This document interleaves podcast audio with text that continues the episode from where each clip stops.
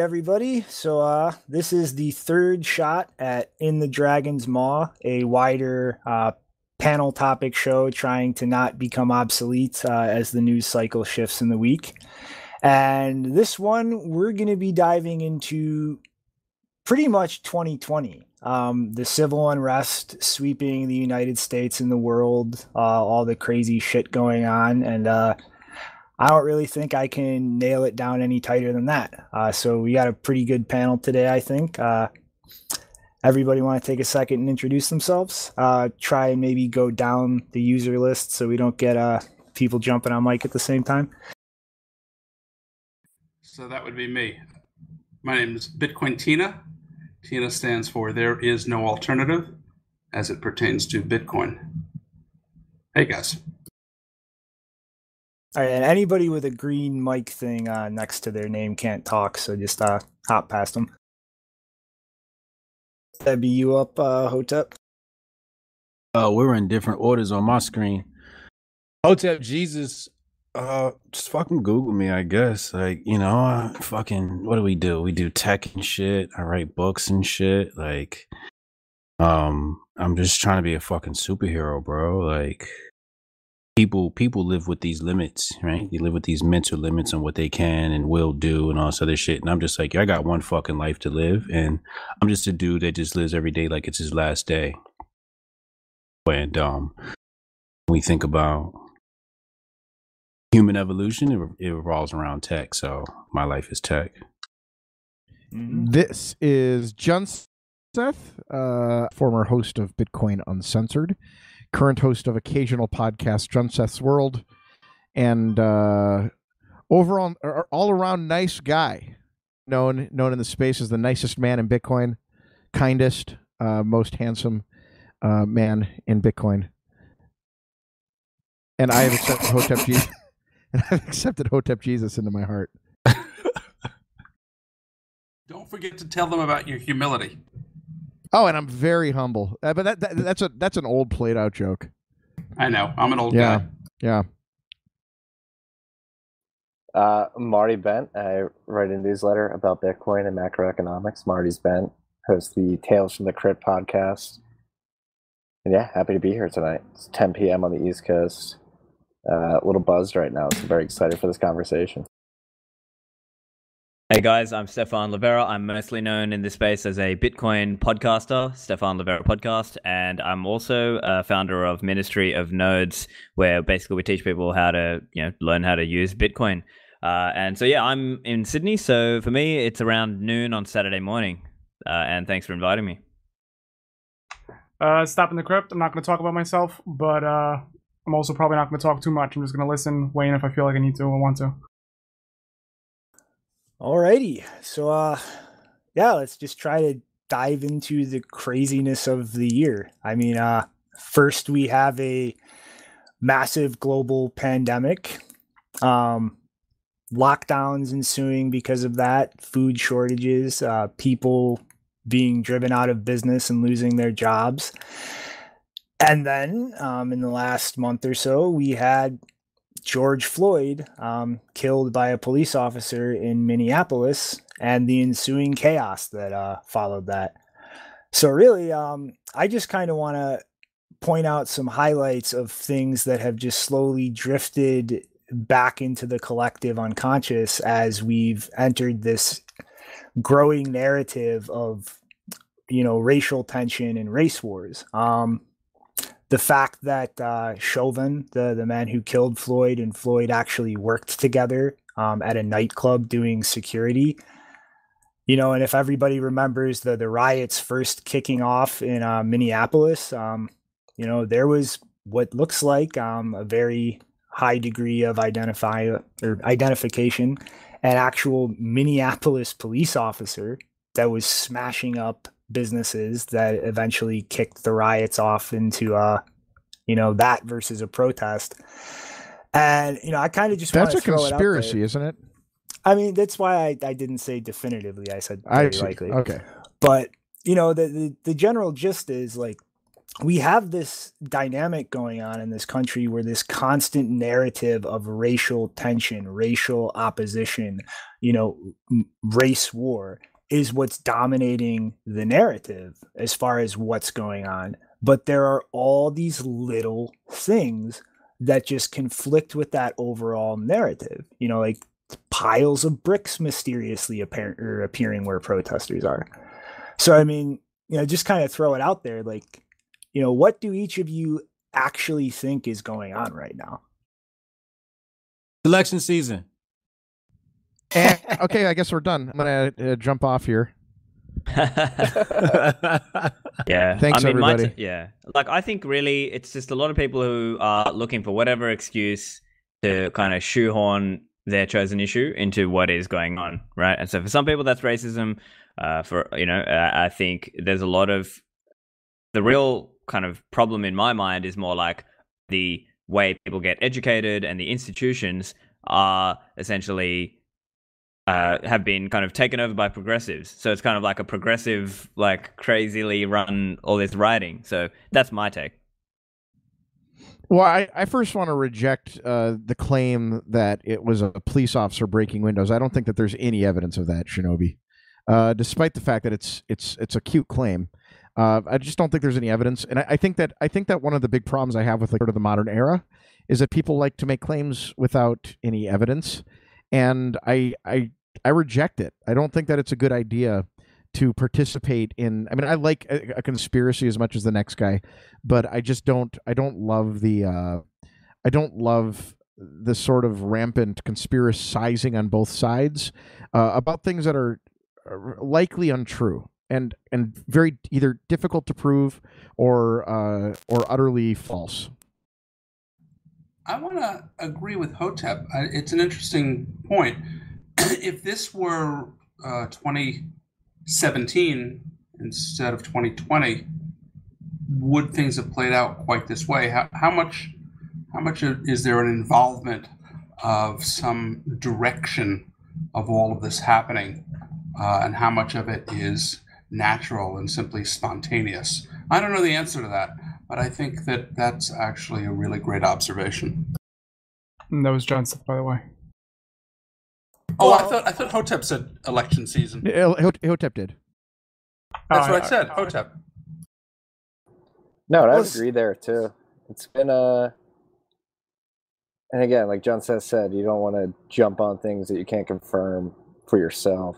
So just observationally, we rolled into the year like which goes under the rug a little bit with the spasms in the repo market. So like the economy alone was on uh, very fragile, in a very fragile state, and then we rolled into COVID, and then um, these riots, and it's it's just been a very confusing year. And actually, Sam Hyde came out with a video a couple weeks ago and described we're transitioning to as like a Shepard's tone of just like constant chaos and going from one uh, crazy event to the other, which 2020 definitely feels like that.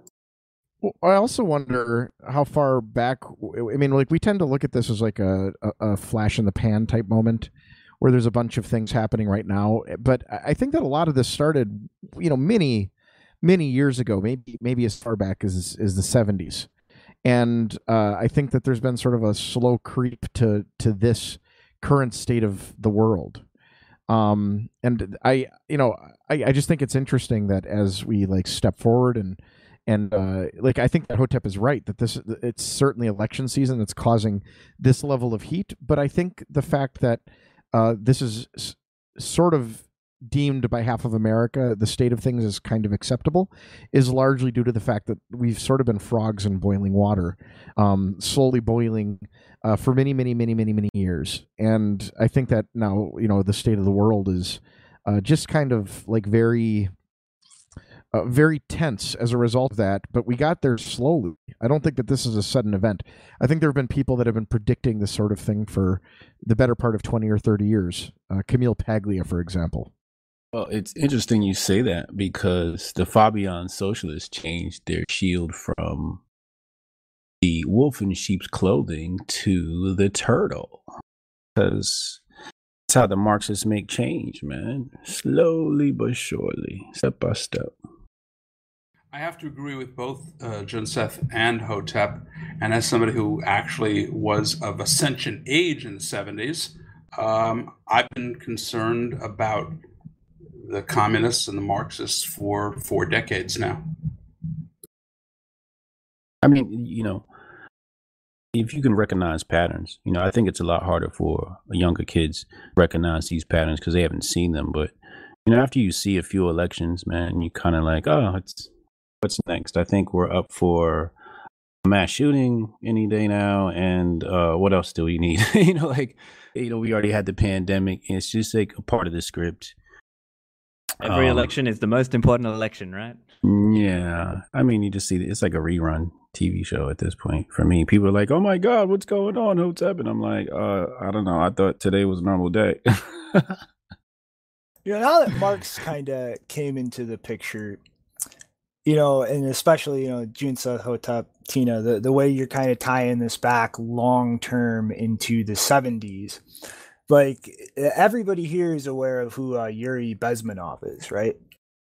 the Russian KGB agent. Mm-hmm. Yeah, the defector, correct? Yeah. Um, so hi- his pretty much um, his entire uh, thesis as far as like demoralization uh, of a nation, uh, pretty much how you infect uh, the the educational system, the the cultural layer of a society, and just slow churn infect that from the bottom up, as in like the the younger generations, and just make that slow moving switch over those time horizons that people don't really pay attention to. They don't really see because they're they're thinking in terms of this election cycle this news cycle. And personally i think what's going on right now is the fruition of that decades uh, of efforts to perform that in america and you know to, to kind of tie it uh, to the the civil unrest going on right now, specifically Antifa and Black Lives Matter, the organization. I mean, they are straight up just spewing hardcore Marxist rhetoric while trying to camouflage themselves as, you know, fighters of racial injustice when that's really just the way to get their foot in the door. Well, I'll- exactly. I'll tell you why I, I don't accept that because the what you're saying presumes that somebody's in charge. And in my world uh, this is a bunch of people act independently and uh, you know with with their various different goals in mind. But i don't think that there's any person in charge. I don't think that this is a kgb operation. Well, I no, think that's, it- that's kind of the dynamic of it, Junseth, is Sure, there doesn't but- need to be anybody in charge. You just proliferate an ideology through a populace, and that kind of just does its own thing. yeah I, I don't i don't reject that i think that like over time i mean at, at best i think you're maybe seeing the uh the sort of like remnants of soviet uh propaganda from many many years ago uh the remnants of socialists taking over the universities uh this is you know this is the sort of the the it, what's come to fruition is sort of this like you know this young generation of absolute idiots who didn't have jobs when they came out of college, have been feckless, and were raised to think that there's a razor blade in every apple they get at Halloween. Well, the uh, the founder of Black Lives Matter claimed to be a Marxist. Yeah, well, there's there's a few things here that like so that's both the co-founders. I can't recall their names off the top of my head. Came out as vowed Marxists, but I think Bitcoin Tina can can back me up on this. But in the '60s and '70s, there was like a hard leftist push where they were bombing cities, and a lot of these people trying to push socialism on America. Uh, they sort of failed in the '70s with overt uh, violence against the state, and a lot of them went to jail. Uh, but then they got out of jail and entered the university system, where they've sort of been uh, proliferating these ideas for decades. And yes, Johnson, I agree. Like a, a bunch of the young people pushing these ideals right now are completely idiotic. But I would push back and say there has been a little direction from these people who failed in the 70s and entered the university system. The battle is actually older older than the 60s or 70s. My father used to when I'd have lunch with him and we, we'd have lunch with customers. He would talk about he fought in World War II. Um, how before World War II, the Nazis and the Soviets had a, a pact. I forget what the, the pact was, but they wouldn't attack one another. And the people who were then socialists and communists uh, were very pro German. And there were many others who were not pro German at the time because they didn't like the Nazis. And as soon as the Nazis had attacked the Soviet Union, the very next day they flipped and then they were anti German, anti Nazi. So these, these battles and these issues go back decades and generations. This is not something that just came about uh, yesterday. And most things generally have a history. If you look at Saul Alinsky, who wrote Rules for Radicals, many of his ideas are the very same ideas which the left has been using now for several decades. He was writing uh, sometime in the uh, in the 60s. It was very popular. There were people like uh, many of his followers who later took on political power and political office. I'm sure other people are familiar with that as well.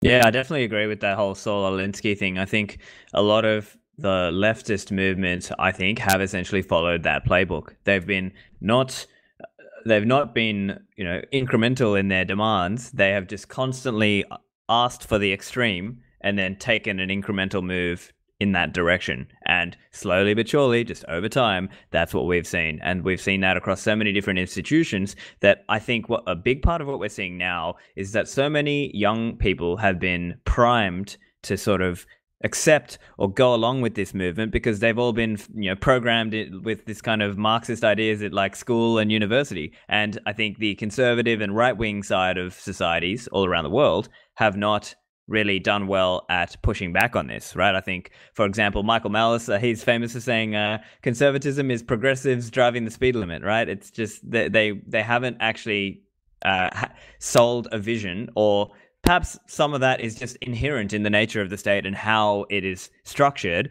that it kind of help. It, there's a lot more funding available for those people who are in some ways supportive of expanding the size of the state, and that's why we've just seen this continual expansion and continual erosion in the role of the family and the rise in the role of the state. Is there anyone here who's more sympathetic to the movement, or are we all just very uh, think it's very stupid? Well, I'm sympathetic to the idea that there are racial issues in this country that are real and they need to be addressed. But as far as the actual organization, Black Lives Matter, um, I I have no sympathy for that organization. I what, think it's just a Marxist what, tool. What, well, what, what, let's let's like do something that we can all like maybe disagree on a little bit. What what are those racial issues that you see? Just like subtle prejudices. I mean, like in my own life, I used to manage a business uh, for somebody else and you know just an example you know th- this is going to get a little complex but you know the owner of that business specifically told me do not hire lazy black people when i was put in charge of hiring.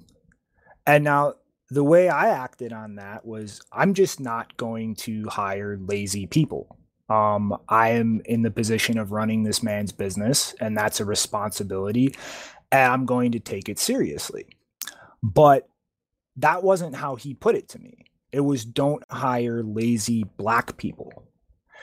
And I have experienced or witnessed or seen many little subtle things like that in my life that are just, you know, that's there. You you can't ignore it. Like it's not like the entire society is racist. It sounds like you did ignore it. Well, I had uh, bills to pay. I had a job that paid them, and uh, you know, I didn't personally refuse to hire somebody just because they were black. I judged people based on their work ethic. But this was the demand that my boss was making of me. I I believe that uh, only people that deserve sympathy are women and children. So that's the only people I have sympathy for. I have sympathy for the women who have been duped by Marxism and socialism. Um, my heart goes out to them, and my heart goes out to the children. Other than that, I don't have sympathy for this bullshit. This bullshit that was contrived by the media, supported by the media. I don't have sympathy for for anything of that. I have sympathy for ignorance. That's what I have sympathy for. Ignorant. Yeah, I agree. Yeah, but it's a, that's kind of the insidiousness of what's going on here. Like it, it's it's taking that that Marxist Trojan horse, that ideology, and like wrapping it in a, a problem or a divide that's existed throughout the entire history of this country, and it's trying to get you to let it in the door by pretending Well, it's that thing it's wrapped in. It's not even this country, man. It's been going on for all of human history. Yeah, these protests have leaked. Like they're not just in the U.S. They're all over. And this is the thing. Like, I, I mean, it's very funny to me to watch people in the UK protesting the things uh, like for something that happens in the United States.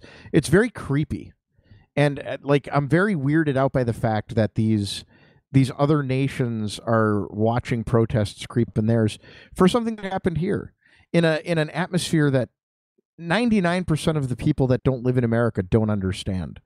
Like I love when people in other countries tell us we shouldn't have guns. You know that kind of thing. Yeah, and the that that's kind of what I mean though, is like the the like that's being like the, the entire like protests happening all over Europe being wrapped in this cloak of of racial issues of of police brutality. Like in in the case of the United Kingdom, they do not even have armed police. Like what the fuck are you talking about protesting police brutality and murder? That your your police don't even have guns. The Marxists, for decades already, have actually. I've encountered them for years. I've battled with Mar- Marxists intellectually since I'm in high school. And what's fascinating is that they are, as a rule, more cohesive. There's a there's a stronger intellectual background among Marxists than there are amongst people who are typically politically conservative. They have uh, they have a worldview. They have. It's not to say that they all share exactly the same worldview. I'm not. I'm not stating that. But there, there's. It's a deeply intellectual tradition, and there is a, a cohesiveness of thought, and so you can wind up with this decentralized point of view. There may be some groups which are financially. There may not be. I, I don't know the answer to that, but they are actually, in some senses, all operating from quote unquote the same playbook.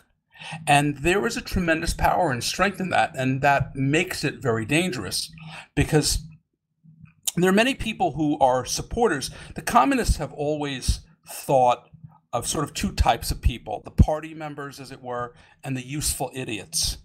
And they're most of the people who are acting out are the useful idiots.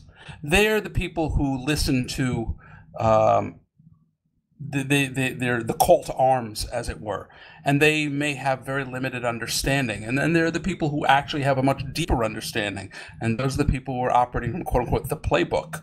I don't know if anybody has any thoughts on this. Well, Well, the, play, the playbook is uh, intersectionality, and the useful idiots are the people that believe themselves to be victims of some random subgroup, and all the different subgroups join together against the common enemy, which is whoever is oppressing them.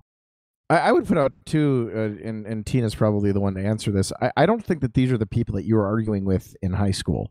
I think the the true Marxists are people that live on you know they're kind of like a fuck the society kind of group, and they they exited. They went and they lived on their communes and were hippies. I think that this group is distinctly different. I think that they're using the language of Marxism. I think that they're using the language of socialism, and I think they're totalitarians. I don't think that they share a cohesive tr- intellectual tradition with what we would have referred to as Marxists. That's true. Yeah, I, and I, I see. I see the Marxists as totalitarian. I'm sorry, I didn't mean to cut you off, uh, Hotep. That was Marty. No, I was uh, no, I was gonna step in and say Jeff Vandrew, who's a Bitcoiner, but actually trends more left than your average Bitcoiner. He had a very good point. This week when we sat down had a conversation about the concept of elite overproduction, and we we find ourselves uh, at a particular point in time after which generations of students went through the university system being taught like, hey, if you go get this degree, you're going to enter the elite class. You're going to be able to get this uh, salary that financially separates you from the working class. And you're going to be able to, to distinguish yourself from the working class because you got this degree and now you have the salary. And as time has gone on and we got to this point, it's just simply not true anymore. You can get a college degree or tens of thousands, if not hundreds of thousands of dollars in debt, and you you have a job and you're actually making a very similar amount in terms of purchasing power to somebody who went to trade school in a rural city and you can't distinguish yourself financially you're not a financially elite so you have to distinguish yourself morally so they create this like morals this perceived moral superiority they can then dis- distinguish themselves from the working class and that's what i think a lot of this this tumult that we're seeing right now comes from I, think Marty too. I think a, an important thing to note is I was talking to someone today about this actually. Uh, I, I real simple question: If you're really really rich and you have a lot of money, what what kind of what what advantage do you have over someone who doesn't have much money nowadays? What's the difference between a really poor person and a fairly wealthy person? Because as I see it, both have iPhones, both or Android phones uh, both have pretty large fucking TVs. Um, both live in houses. Uh, both can probably, after some, uh, you know, wanting to, uh, in saving, afford Sonos. And uh, I like I can't figure out what a rich person has that makes their life significantly better than a poor person, perhaps other than like I don't know private flights, which are you know twenty thousand a pop. Uh, access It's more to like information. status. It's, it's no, it's The access to to inform- information, really? Yeah, uh, it's it's it's beyond. You What see, it's like it's it's like uh, what's the old saying? You know, you you don't know what you don't know, right? So you can say the information is there on Google, but it's another thing to know what to actually like type in, right? And they always say your your network is your net worth. Well, that's very true. You know, um, as somebody who grew up privileged, both my parents made six figures. Um, I can literally see within myself an advantage I've had over white people. you know, like I, I'm like, I, I was a special kid, but I wasn't. I was special because I was exposed to things. I had a Commodore 64 in 84 when the latest computer came out i had it you know like and and then there's like being connected to this intellectual network of people right like i was connected to that and and and that's really where it's not it's not even like a wealth gap it's an information gap because if the kids don't know about investing or where to start investing you know, like that's just one advantage right there. And we all know the easiest way out the rat race is to invest. Hotep's actually right about this because there are things that the things that I learned from my father, um, the way I speak, the words I use, uh, the understandings that I have, which give me certain advantages, and it, it we don't we're very much um, molded by the environments that we grow up in. But you're missing the question though. Like, No, what, I understand. What I what are those advantages? Well, I don't know. Um, to draw from my personal life, Junseth, I was extremely literate at a ridiculously early age um, because my family had the time to teach me to read very early. I have read through my entire school period. I was years ahead in terms of reading comprehension level. So I was absorbing more complex information uh, at a lot younger age than my peers. And like that that just that kept compounding and compounding uh, until the point that i am much better off than most of the people i grew up around. And it's not because you know I, my parents were just richer per se. It was the access to that information and the ability to digest it. Better off in Better what off in ways? what- Well, You well let's just parents, just just just let's just go based upon uh, geographical right? geographical data. We know that a person who is further away from the city isn't going to be uh, as influential or make as much paper as somebody who's in the city. So, you know, going back throughout the ages, you always had the poor people lived further from the city. Some of them were farmers if they were lucky. But all the money, everybody gravitated towards the city. So there are there are advantages you have just living in a major city. It's like the difference between living in Oklahoma versus, uh, you know, San Cupertino, right? You know, proximity to where things are happening are very helpful. And that's the same thing that happens with information.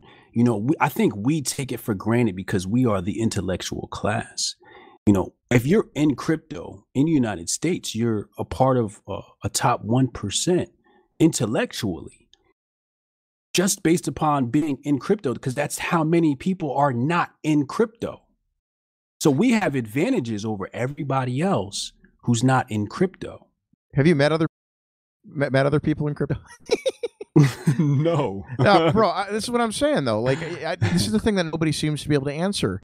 What are the advantages? Like access to information, sure, but like uh, rich And people have proximity to the all. law. So we so we so we've established second, one. say You that just again. said you just said you just said Let's sure. So we established that one. Well, they ha- well, my- don't have access to information. My point is I- though that like the access to information, like uh, in what way does that make your life material better, materially better? here's how nowadays? Jim No, says- so here I, I don't think it does. I don't think it necessarily Hold does, hold on, but there, hold there's a perception. Hold on, guys. We're we're, we're getting chattery. Just just let me try to kind of build off where I think Hotep is going with this.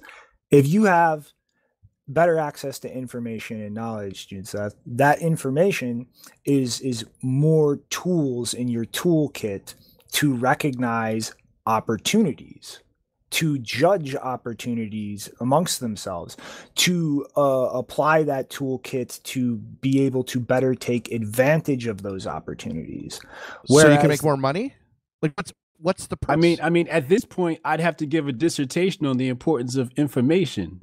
Uh, do we not understand the importance of information? I want to ask Hotep a question. So, where you were leading with what you were saying, where does the inner city fit into that? Since that's very much close to the city, how does that impact your explanation of things? It doesn't. It, it, it it's just it's just more evidence of how having access to things can make you better. We're not comparing black kids in the in in the city uh, directly. What I'm saying is, for one example, geographically, we can segregate people, and some people have access to more resources. Right? Okay, cool. So we know that we're worried about resources and information is a resource. So what I'm doing, I'm saying is that when you have access to the information, this is also another way that people can rise fast. For example, it is illegal to uh, for somebody who trade who has insider information, right? Because they can take advantage of having that inside information. So we know information is super important. I'm just showing you two different ways. And, and the, re- the reason that that's the case is because information is valuable. I, like it has a literal commodity value. But the reason I, I'm not asking this to so much derail it, but the the reason it matters is because Don't like the Vincent. communist, Yes, you well, the, the communist claim, I think, or the socialist claim generally is that th- they're protesting because of this incredible, uh, this incredible, uh, what I mean, what do we call it? The uh, ha- the people that have and people that don't have so much inequality. Um this incredible inequality that exists and that there's some giant inequality gap. And essentially what i'm asking is what is what is the advantage of of flattening that? And the question that i have essentially is aren't we flat and i don't think information because like it sounds to me hotep and you can you can tell me if i'm wrong you're saying that the advantage of having of having information is that you can rise up and make more money. But the people without that much money already have almost everything rich people have at this point. There's not a large like th- maybe bigger houses is the one thing that separates the poor from the rich at this point. That's it. Uh, It might also be more like not just having stuff, but like kind of the status games of it as well, right? So people, it's like that uh, idea of sometimes if you are a rich person but you're living in a city where everyone is really even way more rich, you might not feel as good about your relative status in that rich city. Whereas if you're a rich family and you move to a poor neighborhood, and you relative wise, you're actually kind of better than you know richer than those other people and you'll have a nicer tv or nicer house nicer car whatever so maybe there's some element there of like status envy and jealousy playing there. And Yeah. look some of that is we're all human. It's just going to be there anyway. But i think uh, you know perhaps some of the advantages that might flow to a rich family for example they might be able to send their child to a better educational environment where they are hanging out with other kids who are also you know studious or encouraging the right kinds of behaviors that will then kind of put them on that pathway of becoming a more productive you know employee or entrepreneur etc so i think that's for me that's kind of where advantage if you will might flow I think we need to factor social media into the equation. Uh, I, don't know exactly how I want to explain, uh, like, bring that into it, but, um, for example, uh, teenage girl suicides have been going up, right? Uh, why? And uh, the, the one of the one of the prominent explanations for that is because they have access to social media, so they're seeing on a day to day basis the highlights of the rich people every day. And they're comparing themselves to that instead of comparing themselves to the majority of the population. So the same the same would apply to everybody else with the internet in general. People are constantly seeing and observing the highlights and the positives of being extremely wealthy and it's it's affecting their view of their own status. Bitcoin No, I- how real quick, June. So I want to kind of tie back to like something Hotep just said a minute ago, like as far as like the the analogy with the Google search engine, but not knowing what to type in there. You know, I think what what Stop kind of just brought up with the the social media dynamics is people are like seeing the end result of having access to information and being able to apply it but that doesn't show you what to type into the search bar metaphorically to to walk that path yourself Your network is your net worth. Well, I would, I would add to all this, like to what Stop was saying, like the culture's fucked up right now. Like the incentive towards being quote unquote successful in a social media world just produce terrible shit. Like, so like the culture's fucked up at its core, and social media is just a tool to amplify that. Right at the end of the day, so like you can blame social media, but again, it's just a tool that anybody has access to, and they amplify their their worst characteristics. I think a lot of these issues came about well before social media. I, I think social media is a more current phenomena that might amplify what's already there, but many of these things have been around for quite a while. I'm not sure I see a real difference. I just think you see the amplification from social media. Um, I, I have a story that always sort of touched my heart and saddened me deeply about this young woman, young girl, probably girl, she's probably in elementary school. Uh, there would be a lottery for the charter schools in New York City. And this girl and her family who just broke down in tears because they, they lost the lottery. And I imagine the thoughts going through their heads is that by losing the lottery of be, being able to go to a charter school in a community where the schools are fundamentally flawed, and I don't know if they understood why the schools were flawed, but the schools are flawed. Um, it's almost like a condemnation. You're condemning your entire future because you don't have access to the charter school. And we have a system where the schools have been taken over for now decades by leftists and Marxists who have created an environment which has dumbed down the population. The schools have become indoctrination babysitting services um, where it's it's unclear what kids are actually learning. You know, you see these these people go out and give people of pop quizzes on simple things that they ought to know, and maybe they're just picking the dumbest people in the world to ask the questions of. But I think this they're fairly random, or maybe they're only showing the dumbest the dumbest answers, and I don't really know the answer to that. But the shocking lack of knowledge of things which should be basic information that you should have an idea of. You know, when when somebody asks when when was uh, you know what's the significance of July Fourth? Uh, when was the Declaration of Independence signed? Uh, what was 1776 all about? Uh, questions people should just know from having been to 12 years of school. Right, they should have seen that school. musical.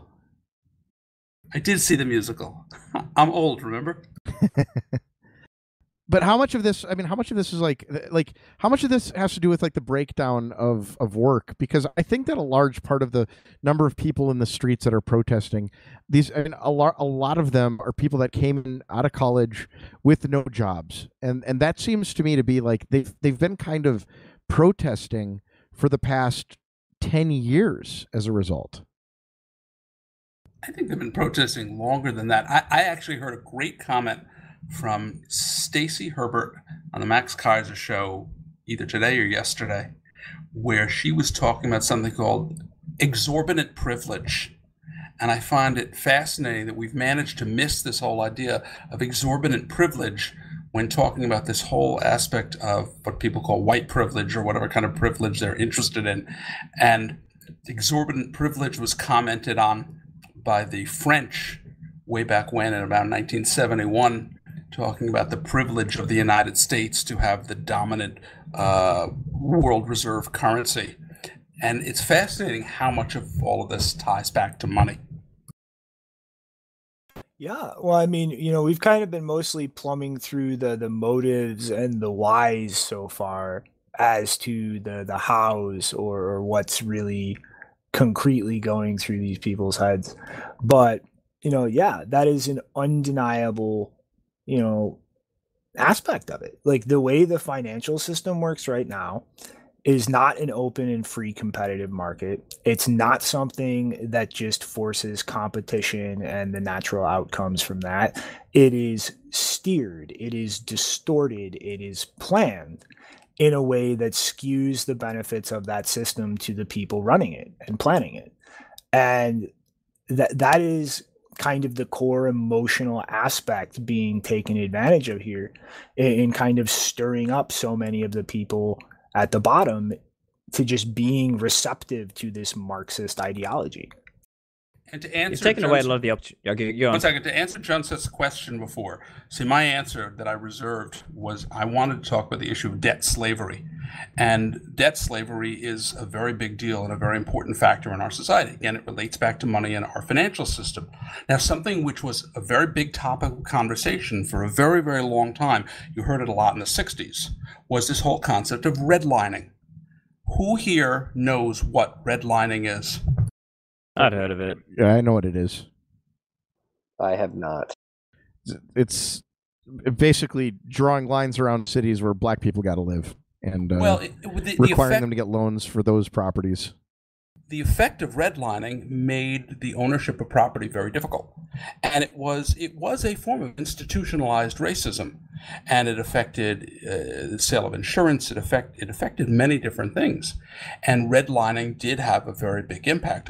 I don't know whether or not we have uh, redlining today. It was actually literally red lines, um, but this again goes back to the whole issue of debt slavery, the impact of whether or not people are getting loans at fair rates based on um, what they're entitled to for their, their credit rating and the way they pay their bills versus other factors. And and this is that's real stuff. That stuff is stuff that really matters.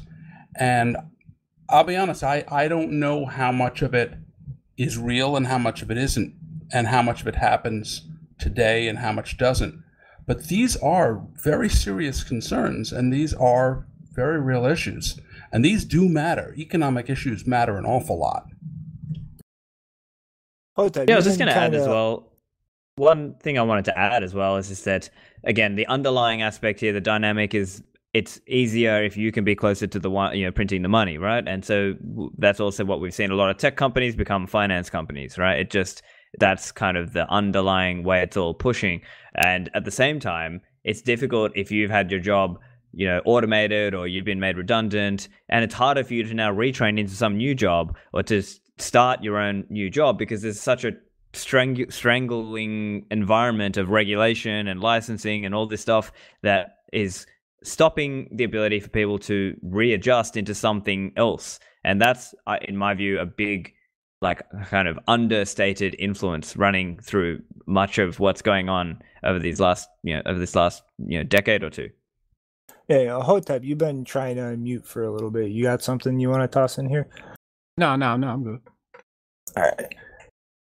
But you know, what one thing I kind of want to to just drop out here and to kind of draw a historical parallel just in the more concrete sense.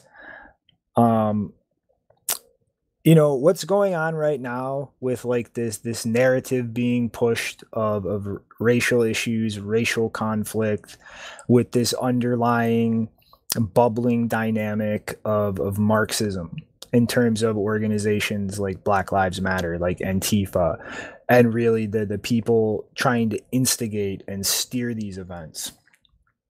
Like this has a massive parallel to the actual civil rights movement and that time period in the 60s where there actually was a, a lot of, of dominant marxist ideology in America at the time and in those movements to some degree, where one of the actual fears of the government and a lot of part of why, you know, people like Fred Hampton, like Dr. Martin Luther King, were murdered, assassinated, was that fear of foreign instigation leading to Marxist rebellion and violent actions in America.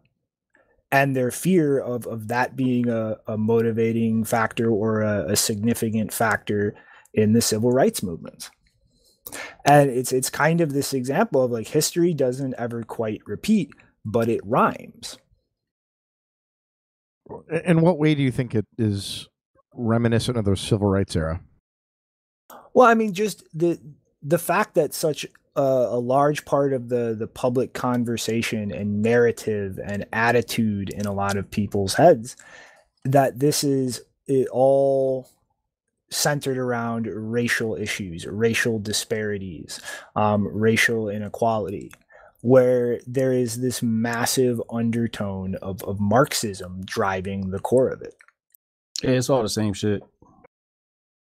You're looking at the uh, modern day civil rights movement, both of them. Uh, the one uh, 1950s was a farce, and so is this one.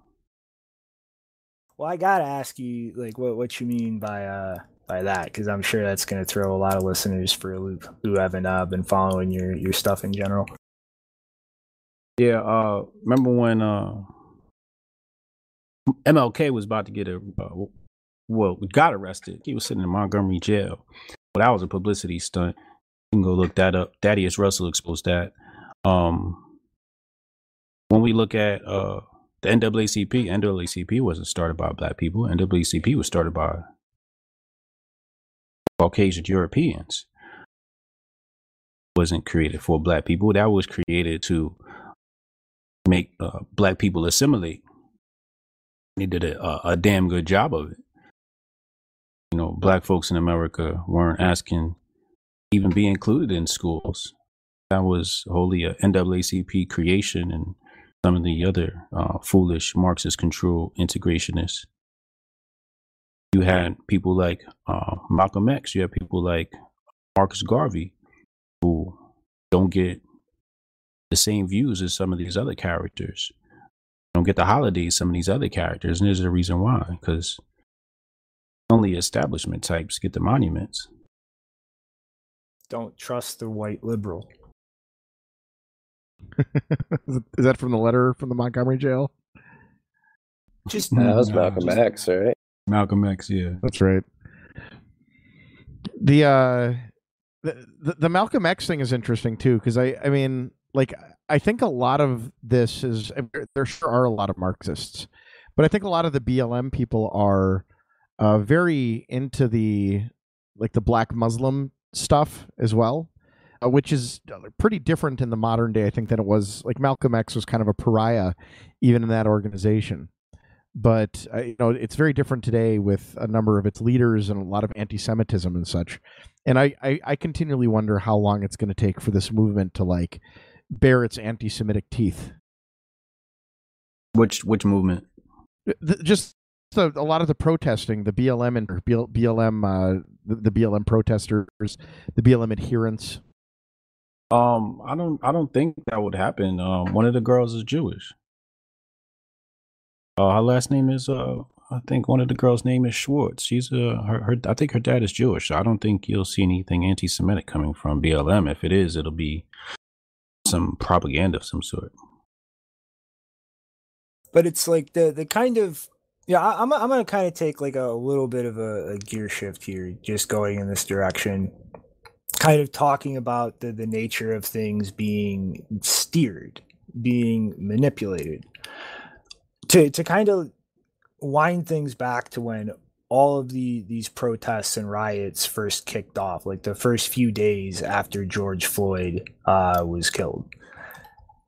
Like there was an unbelievable amount of highly organized, rapid paced manipulation of the flow of information on social media. Like, you know, Twitter um, recently booted off one of the biggest botnets it has ever identified, run by a state actor, some 300,000 accounts operated by the Communist Party of China. And you had you know the the night that the the lights went out in the White House, the DC blackout the next day. That was one of the biggest hashtags with massive ties to botnets propagating it ever seen in Twitter history. Like th- this goes to such a, a micro targeted degree that individual neighborhoods like i'm i'm from chicago i, I live in the you know white suburb down near the the south side of the city and i woke up i think the third or fourth day of the the protests and riots to facebook posts mentioning specific local businesses in my area um, claiming they were literally on fire right now. Go outside there's not a puff of smoke in the in the sky. There there's nothing out there. And in digging through that the following few days um, as far as i can tell even in some other cities but definitely chicago all of the suburbs the exact same micro targeted misinformation and it was always set up in a way where a mile or two away there were protesters rioting and there were people in that protest, a small group, trying to steer them towards the suburb, where there were just these convenient posts about local businesses literally being on fire this moment. It is like some actor was attempting to, within those first few days, through massive targeted misinformation, steer protesters and rioters into suburbs that were pre primed with just massive fear. Like literally something a block away from me is on fire right now. Yeah, that's fucked. So I mean, like it, it is undeniable with any kind of common sense that when these protests first started, when, when those riots first kicked off, somebody was taking insane amounts of resources and trying to steer these things into violent conflict everywhere. Everywhere. Yeah i mean just from my personal observation it was just extremely weird how not protests but legitimate riots popped up everywhere around the country at the same time like uh, sioux falls fucking south dakota it's like what the fuck yeah, that doesn't happen organically. Somebody who organizes uh, organically, it doesn't work like that. the Soviets were at one time involved. I think that this has passed very much to uh, the Chinese. I have a friend who was commenting on that to me today, and he may be right. You know, the Chinese have enormous global financial influence, and it's very much in their interest to see Trump out of office because Trump is not friendly to them. He uh, does not what has happened with the push in globalism has not been beneficial to the American worker, has not been beneficial to many of these people. And the Chinese are not happy with that point of view. They'd very much like to see him out of office. How much of it also is driven by a lot of people just not having work, right? Because they were on lockdown, they didn't have uh, the they didn't have income coming in, and so then they kind of latch on to this movement. I think a lot of core people in these movements well before this. I think uh, as far as the activities themselves, you have participants, and depending on the different types of participants, I, I don't think you can label all the participants with the same label. Some of them are were clearly rioting breaking things, stealing, tumbling statues. Some of them were actually engaged in peaceable assembly according to the Constitution. Not all people were doing the same thing. Not all people could be labeled the same way. But to label a rioter who's breaking windows, destroying stores, stealing things, claiming that they are engaged in peaceful protest is simply a form of disinformation, trying to fool people into thinking things are something they're not. Treating a mob of people going after uh, people in their home, in their in their residence, a mob is by its very nature a weapon. It is uncontrollable, and when there is nobody there to control that mob, mobs do very dangerous, violent things. Um, so people who felt attacked felt the need to defend themselves. Mobs are very dangerous. They're completely uncontrollable and, and, and they take on characters of their own. That's the nature of a riot. People do things in riots they wouldn't necessarily do if just in a group of one or two people because they feel the freedom and the um, anonymity of the group to uh, to do things that they might want to do but wouldn't do. I dropped a link in the uh, the chat. There's there's actually a release. Not that I go to Infowars a lot, but they did an investigation on this group called the Sunrise uh, Movement, and uh, it, it, it, seems like an actual piece of journalism coming out of Infowars. It's very worth looking at. It's basically a, a movement that seeks to escalate protest and escalate culture war and it's very interesting because they talk about like tactics such as burning buildings and such like and, and stuff like that uh, to to escalate and confront cops. And they they try to get young people into the movement and such. It's run by a bunch of like white liberal women. It's really interesting. It's worth a watch. So i'm just going to throw that in there. throw that in what are their motives? Escalation. Uh, I imagine societal collapse. I, I think they're. I mean, they're they're they're Marxists. I think the goal is to like remake society into their own image. Do they honestly think this is possible though, or they just want to see shit hit the fan? I think they truly think it's possible. I think that's the thing that nobody seems to understand.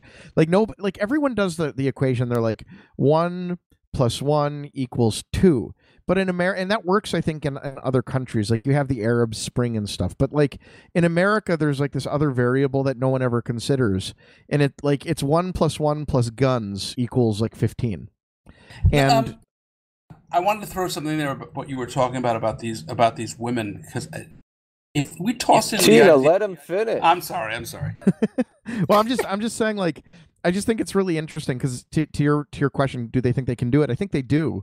I think they really do think they can do it, uh, and I think that they, I think that a large number of these people have not considered how many guns there are in this country and how many people go hunting. Something like 16 million people are proficient at shooting rifles at long ranges in America, so it's so it's a pretty it's, it's a pretty bad bet.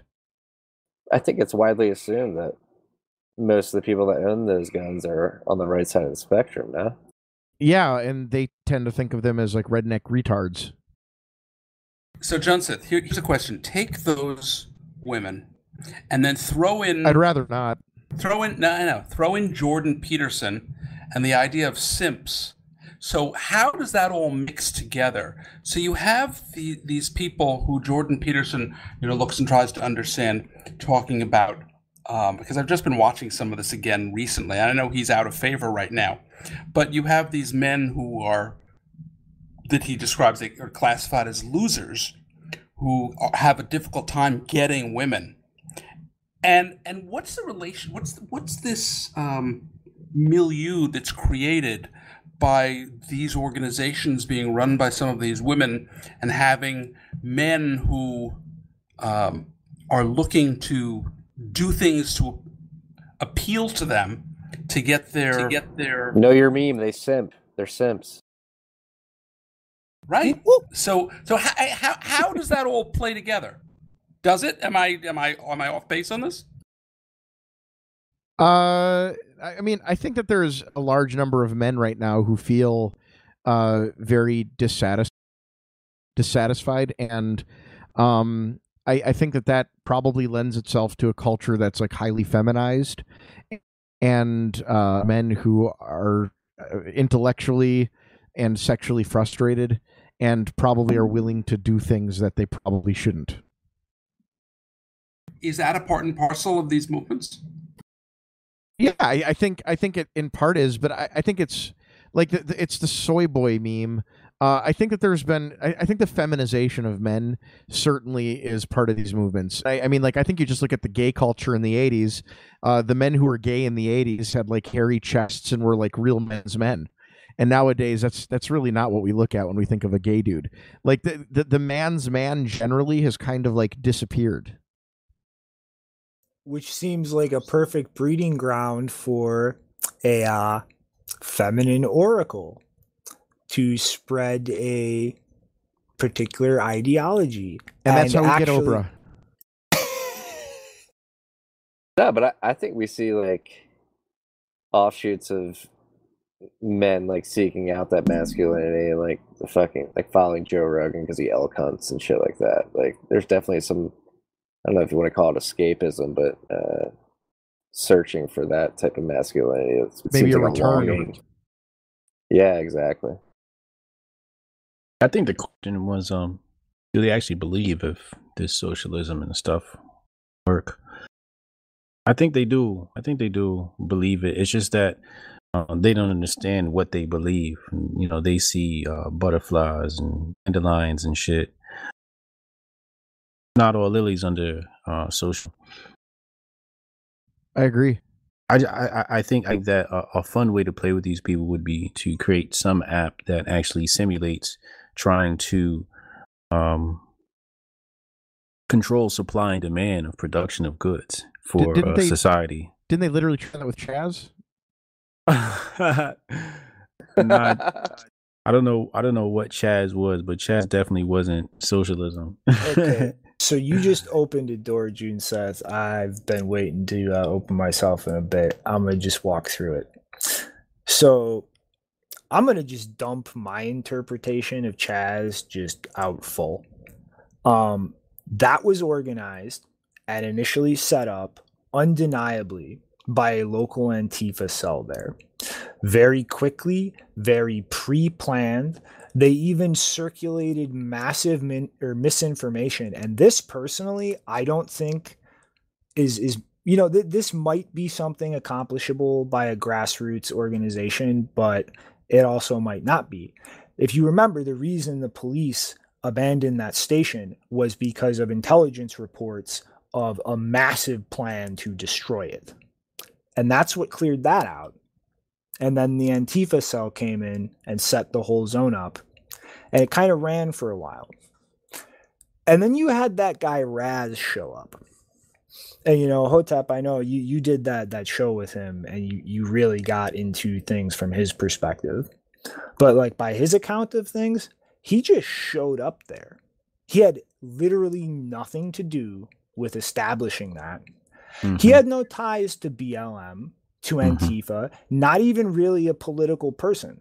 And the way he told his like his perspective of things, he just kind of got nudged by people gradually into assuming that role of leadership and that kind of front face position for that whole thing.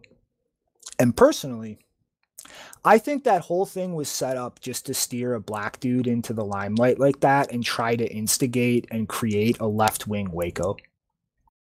well, it, it kind of did turn into that. You know, we had a couple of bodies drop And, By uh, them, By who? No, Raz's account of the first night shooting was a car pulled up on the edge of the zone and somebody got out and started shooting into the zone and then got in and drove off. Black and the only video footage we have is of of like a, a fist fight, nothing else involved before the shooting, and footage of everybody scattering afterwards.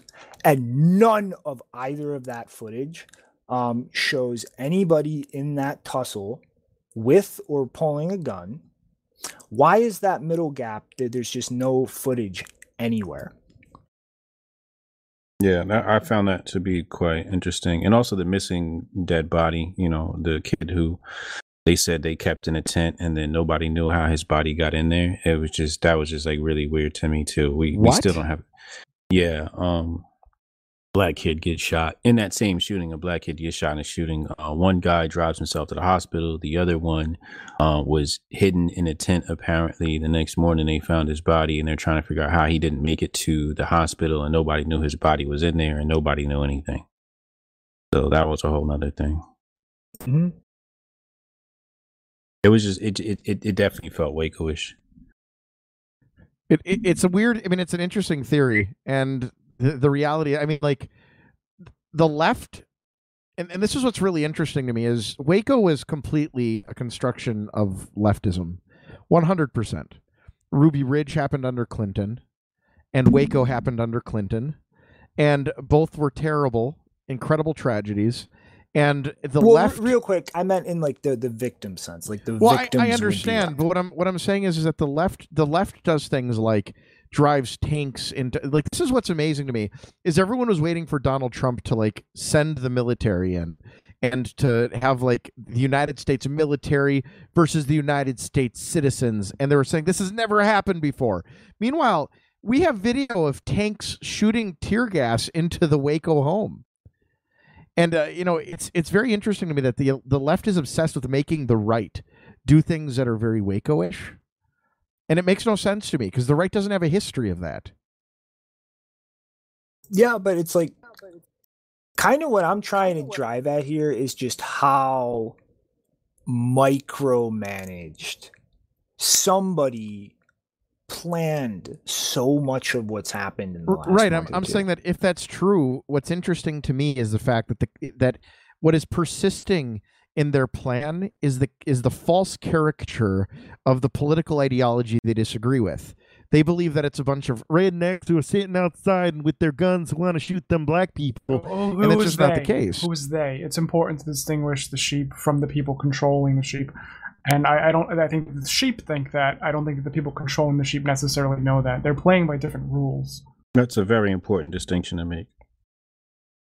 Th- that might be true, but and and yet the apparent uh, plan, if if these are true plans that were occurring, um, is trying to is perpetuating this like image of the right as like this totalitarian, like gunslinging, gonna yeah, kill and, the. and they don't care. They don't care about being wrong factually about that image. Well, they, they do- care they about do if they're trying- perpetuating that image. They want people to believe that image. but that image that image is only supported in this case if they're right because they require the right to like they require Donald Trump to send in a tank or like an MRAP or something like that and he didn't do it he just kind of sat back and was like let them do their thing Yeah, but at some point, some people might start doing stuff, and then they'll be vindicated. You know, it's so it, it it's it's a game like they're they're pushing and they're pushing and they're pushing and they're waiting for people to push back so they can point the finger. They're playing different. They're playing by a different set of rules, and we're over here trying to play by the same rule book we've always been playing by. Mm-hmm. They they they they actually are in control. The left is in full control. Like they are acting, and the right reacts. So when the left jumps, the you know uh, right jumps right along with them. It's just like monkey see, monkey do. You know, when the left says, "Hey, we're talking about gender," hey, you know, the right we're talking about gender today. If the left said we're talking about Trump, then we're talking about. It's like the I haven't seen uh, any case where the right has dictated the conversation for the day on social media. Um, period. Well, no, I would I would add to that that like I think my question earlier to Junseth, like, do you think they actually think they can do it? Sort of alludes to this overall thinking on the right that like, ah, if we just ignore it, like they're so fucking dumb. Like, there's no way anybody could like buy into this. I think that might be like the dominant thought behind the right. Just well, it, it's it's partly true because there's a solid majority we don't hear from, right? And with guns. definitely with guns. Uh, This is why the right doesn't act. I think. I don't think it has to do with the fact that I'm they're gonna, like I'm gonna jump in with a little fact correction here. Um, all the data No. I have seen is that it's like there are a fuck ton of armed people in this country. Don't get me wrong, but most of the guns are owned by a relatively concentrated group of people. I think Dude, he was just I think he was just adding some banter to the conversation. There's also 360 million of them. I mean, come on, like do the math. Not if if everyone owned 20 of them, that's still a fuck ton of people. And I'm telling you, 16 million hunters. The standing army in the world is 4 million. So like the the reality is the the reason the right doesn't act is because they have a they have a red button, and they don't ever want to push it. And I think this is what the left doesn't realize. There's a big red button. The right doesn't want to push it, but they have it and that's why the right is very comfortable in kind of letting them do their thing. I think. They they very carefully don't do it in the wrong places, and that may matter very much. So, if you went and destroy neighborhoods, that uh, that's unacceptable, and I think you might see some of those buttons get pushed. Yeah, well, every time someone tries to push the button or or flashes the button, they they get they get in trouble. And uh, did, did you see did you see that those those two the the husband and wife the Yes. from from the other week they they were just raided today and the, and the rifle was confiscated by the by the police. I did not see that. really? Yeah, that just happened. I, I sent Is it that up- from when those uh, protesters went onto the private property? Ken and Yeah, so they went Yeah, onto they- private property. They had their guns on private property, telling them to get off, and they got raided by the police and got their gun taken away. So when you even flirt with pushing the button, you get in trouble. So we have to we have to be considerate about the fact of what actually pushing the button means, and it means like saying no to not just the people on the property, but no to the people coming and try to take the guns after the fact. And it, it's it's a dangerous proposition, and I don't think anybody really wants that to happen. I think that uh, Ammon Bundy is going to be the next president, given like the direction we're going. right? I mean, Because Again, apparently, like, not the- I was just, I was, I'll just put this out there. It's like the not, not the dominant thing on social media, but a lot of people in the rural areas are talking like, "What the fuck's going on?" Like gun sales are going through the roof. Like people are, the silent majorities stacking fucking guns. Yes, and asking yes. questions. and and only one man in this country in recent history has ever pulled the trigger, has ever hit the red button, and that's Ammon Bundy. Is that the guy from out in um New Mexico? Idaho. I was. I would- what did- are we? Ta- I don't think we're talking about the same guy then. Um, the the dude who shot uh, somebody after the crowd charged him in New Mexico um during some of the protests. No, no, no. No, Ammon John, Bundy. Junseth's talking about the standoff. Oh, Yeah. oh, oh, okay, yeah, okay. Well, there- there've been my, two my brain's stuck two Bundy- in, in, two like the Bundy last three months. Okay, the the whole universe temporally in my brain is like this last six months. there have been two Bundy standoffs, and I think that's important to realize. Bundy's the only one who's ever survived like an attempted Waco.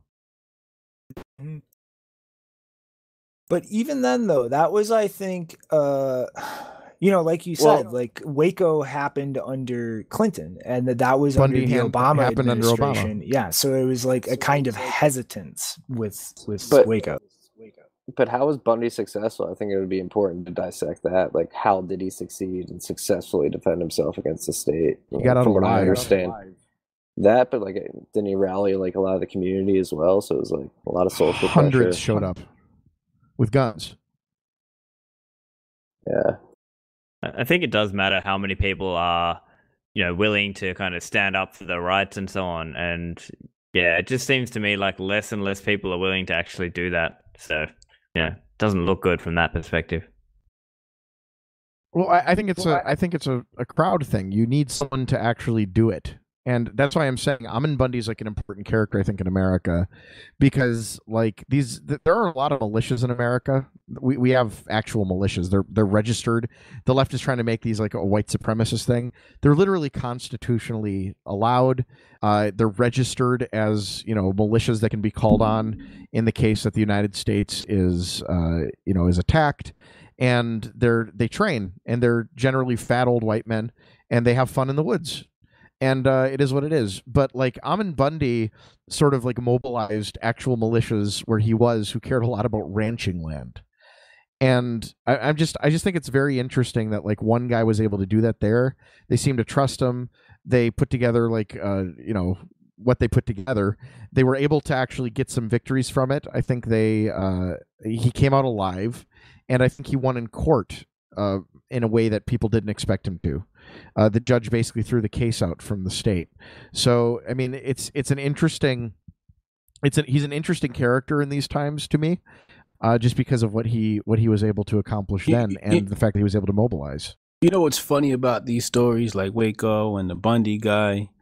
These people are actually practicing socialism, right? And the socialists themselves, like I say to them, I say, well, you know, what social economy have you created, right? Do you even have some sort of, in, you know, group with your friends where you do, you know, you share crops or like, uh, like what do you do in your own personal life? When you ask them these questions, they can't show you not one example where they practice socialism in their real life and that's uh, one way to just like completely shatter their lives but uh you know i would tell them like hey you know put together a project you know that can rival somebody like you know waco or or bundy or uh the chaz or the chop right? Like like do one that doesn't end bad and and and, and show us your utopian society of socialism. Hotep, Um, are you familiar with the concept of the Bitcoin Citadel? no. Okay, so there was a meme post years ago on Bitcoin Reddit um, where somebody was just memeing about being a time traveler from the future, and he painted he painted like this whole narrative of like the Oh, yeah, world yeah, falling yeah. apart and Bitcoin creating a new elite class that walled itself off in like citadels or like little city states, um, and the Mhm. rest of the world went to shit. And the meme is so Mhm. strong that Bitcoiners now are obsessed with like where are we going to make our citadel or our citadels. Yeah, yeah. I, I actually I do remember that. I do I do remember reading that. Um, I, I, again, these these things are beautiful. When people say, "Hey, you know, I want my own citadel," fucking show me, bro. Like, go do it, so I can copy off your design and make it better, right? Like, this is this is this is how we evolve as a society. That's why I said information is so important. You know, you see how somebody creates something. Like, if if Steve Jobs doesn't create the iPhone, for example, we're still not using touchscreen. Nobody liked touchscreen before the iPhone.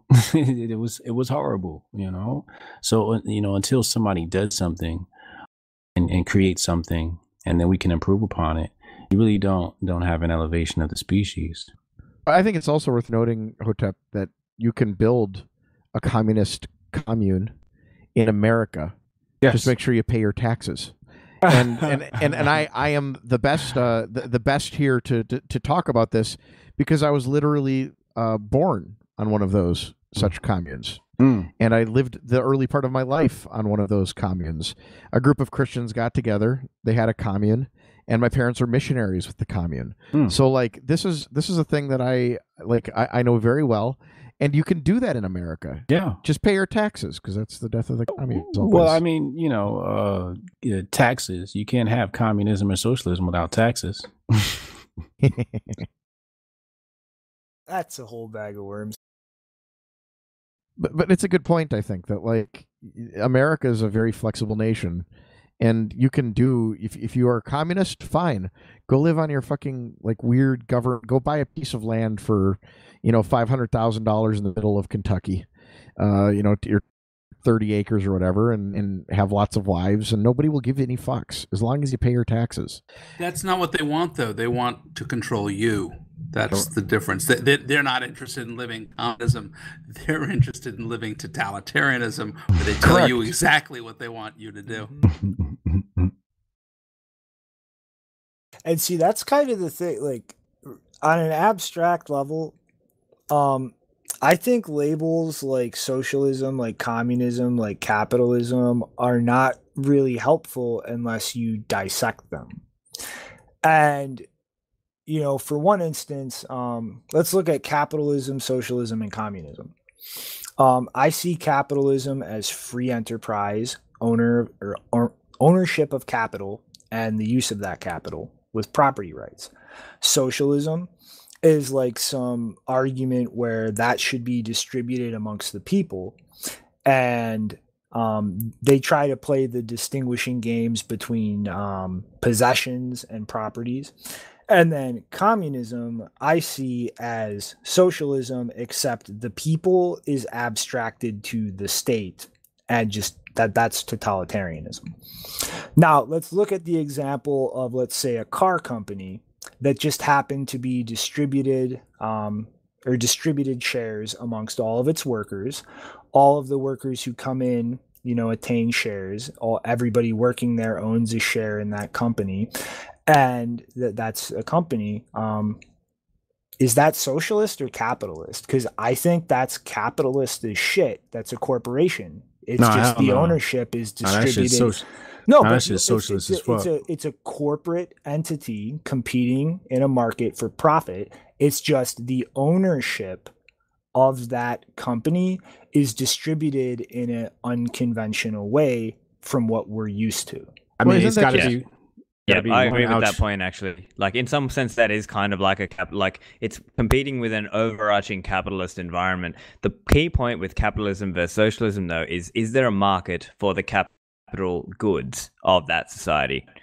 And that is the key point. Where if you looked at, say, Soviet, you know, the Soviet example and so on, that that they didn't have that, and that was the key differentiator, and that's what the real productivity um, you know drag if you will or this the lack of productivity comes from it's from that specific point uh, the i think the key point that a lot of the socialist types miss though uh, I'm I'm just going to make this point quickly and I've got to head off actually. Um, but I think the key point that a lot of the socialist types miss there is that the entrepreneur is taking on the risk, right? So if this whole worker owned model was so good, why isn't it more popular, right? I It- think that's what probably the- Rolex does. yeah.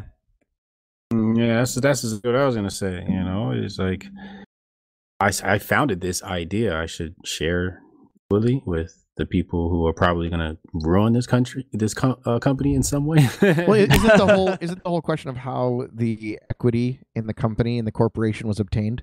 Isn't that the difference? Yeah. As Not- long not whether as it's it's distributed. voluntary. Because the the entrepreneur or the individuals who started it chose to, to distribute it in such a way. Yes. Correct. Correct. Right. Yeah, Fi- Yeah. they have a stupid idea of the they took on. Yeah, Yeah, you can't. yeah. You, you can't. You can't just distribute that initial risk from the founder. Like that doesn't make any sense. It- the, Yeah. pro- the, the, pro- the problem is uh, when you don't have a system based upon meritocracy, you know, but based upon merits, you, you tend to have trouble because people who uh, you got to remember every, com- every company has a board, right? So you can't put the whole company on the board unless you're going to set your company in some way that I don't understand that doesn't have a board. As far as I'm I, I'm aware, when you file to incorporate, you need to have a board, and those people on the board have more power than people, regardless of the shares or not. Yeah, but you can and you can include in the articles of incorporation of that company stipulations that the board acts in such a way that reflects the decisions of the workers who hold shares. I Mm. don't think you know what an articles of incorporation is, Shinobi. I don't like the, I don't like Do using I? the terms. I don't like the terms capitalism, communism, socialism because they don't really convey the real issue of the problem. I prefer the term statism because at the end of the day, statism is about using the power of the state, the regulatory power of the state, and the policing power of the state to enforce certain things. And, and all, all regulation, all bureaucracies are ultimately all about one thing, and that's enforcement. Government is all about enforcement. And so when the, the fundamental problem with most of these organizations is that you're we live in a world of crony capitalism where very large businesses look to maintain their position through the regulation of Just- potential co- sorry, real quick, competitors. Tina. I, Sure, I just want to say in the recording, um, you know, thanks for stopping by, Stephan, and uh, you know, sorry you couldn't stay along for the whole thing. Oh yeah, no worries, guys. Um, thanks for having me, and uh, chat soon. See you guys. See you, Stephan. Take Love care, you. Stephan. All right, but sorry to interrupt though, Tina. No, no, that's okay. So, I, I, I think that what ends up happening is that it's the loss. You get into sort of an intellectual conversation, and and and you're not wrong. And there are many different types of capitalism, and many different types of socialism, and many different types of communism. I guess in theory, and, and that the real ultimately is about freedom. And I think, from my perception, the ideal world is using human competition to create the ideal world for consumers. So if you live in a world where there is perfect competition, and there is never perfect competition, but if you live in a world where there's perfect competition, you actually don't need government regulation because consumers and competitors really take care of the problems that arise where you might need regulation. But regulation at the end of the day is always enforcement by some state agency which uses its policing power to control things. And so Yeah. All of these things are along a continuum from perfect competition and ultimately perfect competition very much benefits the consumer. So we think we live in a world of capitalism in the united states and yet we don't really live in a world of capitalism. We live in a world of extreme regulation. So we take Yeah. for instance health insurance. We live in a balkanized world where there is no real competition between various state entities and this creates uh, a misery of, of health insurance where you have health insurance policies which cost way too much because there's not nearly enough competition. Competition does a lot towards dealing with all the problems that people are generally concerned with. But competition is the enemy of most businessmen because businessmen don't like competition. And so eh, these discussions get very muddied, and I think the focus is, is placed on the wrong thing. Statism is a huge concern to me, and Yeah. statism and the loss of freedom and the destruction of competition. These are the things which really worry me, and I like to frame it differently. That's exactly true. Um, you know, and I always say that commun uh conservatives and liberals are all basically statists. They're Were just different forms of comrade? statists. but you know, I just we saw it we saw it with Amazon, right? When we had uh the shortage in uh hand sanitizer, right? So then you had a bunch of drop shippers that were jacking up the price of this stuff and everybody said, Hey, this is called price gouging, and they tried to control the prices. Well, the increase in prices is exactly what we need because that gives the time market to recover its its supplies and then the price will come back down it fluctuates based upon supply and demand but when they start going in that's when you see a shortage period then you got people stealing and then now government has an excuse to come in By by the way, stop, hold I on, mean- real, real quick, Jason. Uh, stop. You want to say something? I, well, yeah, I just wanted to chime in. I just want to chime in and say that, um, touching back to something that was mentioned a couple minutes ago, if you have to register your company, and if your company requires a board by government law, is is that even capitalism? Ding, ding, ding, No, ding, ding, ding, it's ding, not. ding. it's not at all why not? just the i mean the pure fact that you have to follow your business is just communist in nature if i want to open my business i'm gonna open this bitch up who do who why do i need your permission whose permission am i asking for to open up this business why do i need to file these articles of incorporation and send them to the state of california I think that's such a misunderstanding of like this the role of the state though. I don't think that like that has anything to do with capitalism. The reason that you file a business is because you're under the jurisdiction of the, the, the laws of the state or the country. And they just want to know that you're doing that for tax purposes. Now, I mean, like a lot of Bitcoiners in particular reject paying taxes. Um, but I don't. I, I think that taxes are fine as long as they're generally like, you know, used for the common good and uh, whatever. But like, I don't I don't think that it's necessarily communist just to have to register your business. Junseth, I I feel like I am a departure from most Bitcoiners in this space in that I wouldn't call myself an ANCAP. And that's because I think that you can have a legitimate state. But to do that, read the law by Frederick Bastiat. The state's only morally legitimate argument in existing is that there is a presumption I have an innate natural right to defend myself, my property, and my livelihood, lethally if need be. So, if I'm allowed to do that for myself, why isn't my neighbor?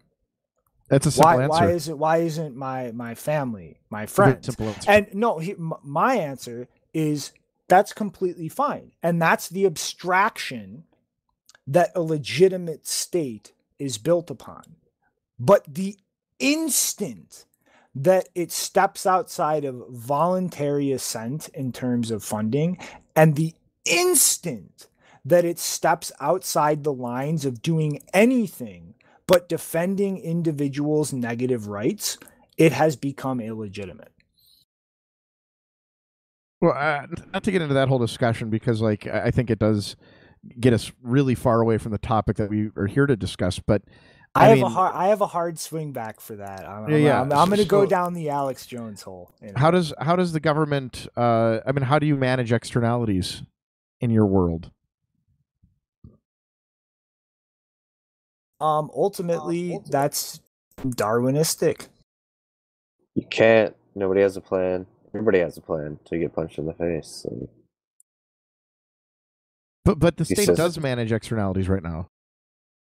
I mean, you can argue as to whether they do it well. Like but they what? do do it. Well, Yeah, like, try like for example, uh, Hotep, if you uh, if you start a company who's like, let's say that let's say that the world of Captain Planet is real, and Hotep is a businessman, and Hotep has a business uh, whose entire profit comes from dumping shit into a lake. I don't know how that works, but that's the plot of every Captain Planet episode. Uh, this the state the state has uh, the state has the ability to come and tell you, you know, uh, Hotep, you gotta you gotta stop uh, with that pipe shitting into the lake, uh, and the damage you've done is this much, and the the amount of money that we will have to spend in order to restore that lake to its original pristineness is this much. All right, so this so is how much so, owe. so let's say let's say Tyler Durden pops up in this scene, and and he C fours the entire building that this company this company is is this state is now going to put Mr. Tyler Durden, who's done something right for the people, behind bars, and these people Exactly. and these people who have, have been dumping filth into the oceans and killing earth are gonna walk away with it. Well, again, Exactly. that- D- oh, Junseth this is what I meant when I state. said this is ultimately Darwinistic. Remove an illegitimate state from the picture, and what's going to happen is the Vigilante hypothetical justice. the hypothetical Hotep is going to get shot in the face by the community that lives near that lake, and they're going to take all his shit and sell it or or make money with it somehow to pay for fixing the lake. And Well, you can't make money uh, by blowing the building up uh, unless you know. Like th- this is no, the, but this is here's the point: ultimately it's the like this is Darwinistic. If It- only not, two people in a community of a thousand want to do that, and they go do that, and everyone else disagrees with it, then those two are in the shit. If the tell you- I'll tell you what. entire community uh, like thinks that's what to do, it probably won't even lead to the hypothetical Hotep getting shot. He'll just get a bunch. we can of do this guns the pointed at him. non-violent way. We could do this the non-violent way, and and and, and if people up my own weren't so, building. and no, and, and if people weren't so uh, distracted by media, uh, the people who uh, support this organization and the economy could just divest, uh, and you can put the people out of business that way. You know, uh, there's different. there- There's there's this is- plenty of ways that- that, that- people that- can can do this stuff without that ignores the the, externality because like you're look an, an externality. I mean, they're not going to be pumping shit into the ocean unless they're doing that at a profit. I don't know anybody that spends their resources to pump shit into the ocean. Uh, Exactly. that- that's not. It's it's this is the Captain Planet world. But like here, look, I'm I'm all It's, for this it's in a the world. world where your dollar or Bitcoin, uh, wherever you choose to put it, is exponentially more important than your fucking vote. Exponentially. But why would if if Hotep could profit by like his company dumping into this lake, and Hotep has uh, does not own a property on the lake. In fact, he lives uh, ten states away. Uh, he he's not actually feeling the effects of this. Like that's that's literally what an externality is. Is that you know the market can't price it in, price in the effects of what you're doing, and that that occurs occasionally. It's not super like super uh, super common, but there are companies that are basically set up in in their entirety to take advantage of like Junseth, externalities that are underpriced. We live in a brave new virtue signaling world, honey. Yeah, I think I think the the the state great job of protecting corporations and about protecting people. Sometimes. That's the design of regulation. exactly. But what if you had comp? Uh, last like 10, 15 seconds on the recording got lost. Uh, fucking shitty ass ISP. It's all good, but like Tina, like I think that does already exist. Like you see people flooding out of New York, California, going to ruin Denver and fucking Austin. But uh, real quick, the- real quick, assuming I have a funny sound effect inserted where I disconnected and the recording cut out, sum up like the last 15 seconds uh, before I just previously interrupted you, Marty. Junseth says some really smart things. Everyone else said stupid things. Shut up, Junseth. Uh, did you get what I said about competition? I said Marty. I said, but yeah, well, Tina said that. Uh, what what if there were like 15 sovereign states within the United States? Or 13. Or 13. That yeah, the original 13. I mean, my my point is that it already exists. Like you see this jurisdictional arbitrage already playing out. Like people are flooding out. Like people are finally sick of San Francisco. No, not, Going sub- Austin, not Denver. subject to a federal law. No, no federation b- between those organizations. They might have some kind of loose coordination, but there's no overriding federal control. Isn't that the world? You would need Yes. you would need a, a, a time machine to go back to 1776. Mhm. I just don't see how that's different than the world. Like we have lots Well, and lots of Jude said nations it's the difference between the Articles of Confederation and the Constitution. And honestly, I feel very strongly because of the Bill of Rights in trying to make the the Constitution work. And I have most of my life. But honestly, in the last six months, Junseth, um, I really do wonder if um, negating the Articles of Confederation was the single greatest fuck up that the founders of this country made. Well, Bingo. Thomas Jefferson might have agreed with you. It- It's actually quite difficult to move from uh, country to country, but within the continental United States, it would be easier if you actually had literal countries and there was a competition to move uh, between various entities. It might be substantially easier than uh, than. I mean, Europe Europe would be very much like that. They but this they created an overriding controlling body in the form of the EU. But I'm saying without having those overriding structures and the federal government has become almost like a supranational structure within the United States, and there's there is um, subordination of state law to federal law. But I'm saying eliminating that and having real competition between states, and, and, and maybe it's not 50 states, maybe it's only 15 countries bounded together, or 10, or whatever the number is, it doesn't really matter. But once you have real competition, that changes the entire dynamic and and and creates a very different dynamic when when people are interested in competing for your business and your and your spending it just changes the desire. When they don't have to when they can simply rely on it. We see this with the problem with schools. Schools are set up by geography and there's no competition at all. And the schools have degenerated into something really abysmally bad. Except in New Uh, Orleans.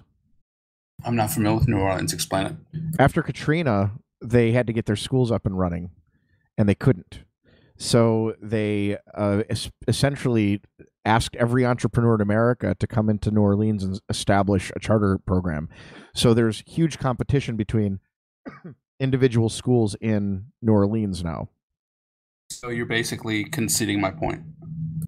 Well, I don't All disagree that right. competition is important. I I just don't think like I think if you were to move it to the state level, then all of a sudden you have an argument about like the subordination of uh, counties to the state, or the subordination of uh, cities to the county.